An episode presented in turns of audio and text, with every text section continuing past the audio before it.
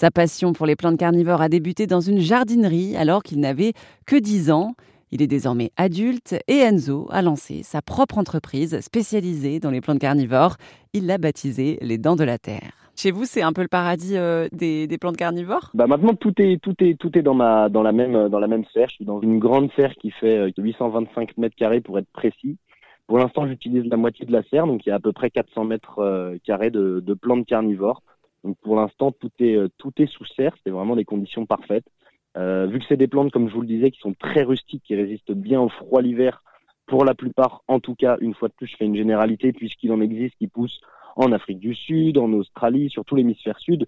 Et donc, c'est des plantes qui vont davantage avoir besoin d'être cultivées en terrarium, ou bien en box de culture, ou bien euh, bah, dans une serre, euh, dans une serre euh, maintenue hors gel, voire euh, chauffée à, à environ dix degrés l'hiver. Mais la grande majorité des plantes que j'ai se situent dans ma dans ma serre, euh, dans ma serre non chauffée, donc qui n'est pas qui n'est pas maintenue hors gel l'hiver. Et aussi, j'ai vu que vous étiez très actif sur les réseaux sociaux. Euh, qu'est-ce que vous essayez de, de montrer dans vos vidéos ? J'essaye d'être le plus actif possible, effectivement. Alors, il y a beaucoup de boulot euh, en ce moment, notamment dans les serres. Donc, le rythme des vidéos euh, est un peu descendu parce que bah, y a des gens qui se posent la question euh, de savoir si, si, je suis, si on est plusieurs. Et ben bah non, je suis toujours tout seul à m'occuper de tout, euh, que ce soit bah, de, la, de s'occuper de l'entretien des plantes, de la multiplication, de la gestion de la boutique en ligne, de l'expédition des colis, la préparation des colis et également, du coup, un peu la présence sur les, sur les réseaux sociaux. Euh, j'ai décidé de lancer une chaîne YouTube, j'étais encore en études, l'activité n'était pas encore lancée, mais j'avais déjà une petite adresse mail et en fait euh, professionnelle, on va dire, enfin, en tout cas euh, pour les plantes carnivores. Et euh, les, les gens me, me posaient assez régulièrement les mêmes questions. Et donc en fait, au bout d'un moment, je me suis dit, bah, plutôt que de toujours écrire la même chose par mail, autant en faire une vidéo sur euh, un tel sujet où la question m'est beaucoup posée. Et du coup, bah, l'objectif à travers ces vidéos, c'est de pouvoir un peu euh, démocratiser ces plantes, montrer aux gens que, contrairement à ce que l'on peut dire et ce que l'on peut penser, c'est pas des plantes qui sont si compliquées que ça à cultiver finalement. Euh, et donc l'objectif, bah, c'est de faire un peu découvrir euh, cette passion-là que j'ai et qui me tient depuis euh, depuis déjà de nombreuses années.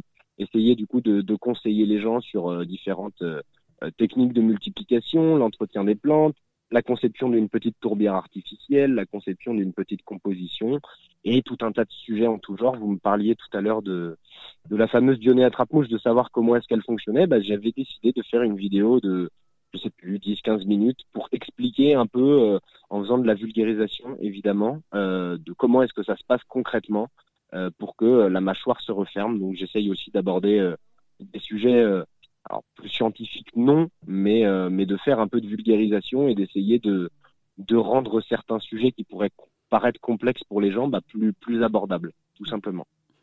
Pour euh, revenir un petit peu euh, à nouveau aux plantes en elles-mêmes, est-ce qu'il y a une plante carnivore qui est, euh, disons, euh, très onéreuse, très chère ? Il y a de tout en termes de prix. Hein. On peut aller, euh, alors ça dépend où on les achète.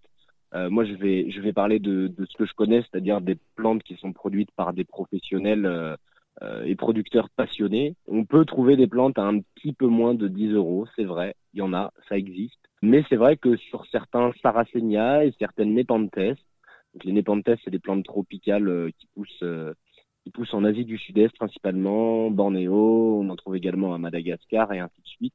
Ça, c'est des plantes qui peuvent atteindre, oui, les deux cent cinquante, trois cents euros, voire un peu plus pour certaines. Et les Sarracenia également, il y a beaucoup d'hybridation qui est faite. Donc euh, l'hybridation, c'est simplement le croisement de, de certaines espèces en prélevant le, le pollen pour déposer sur, euh, sur la fleur.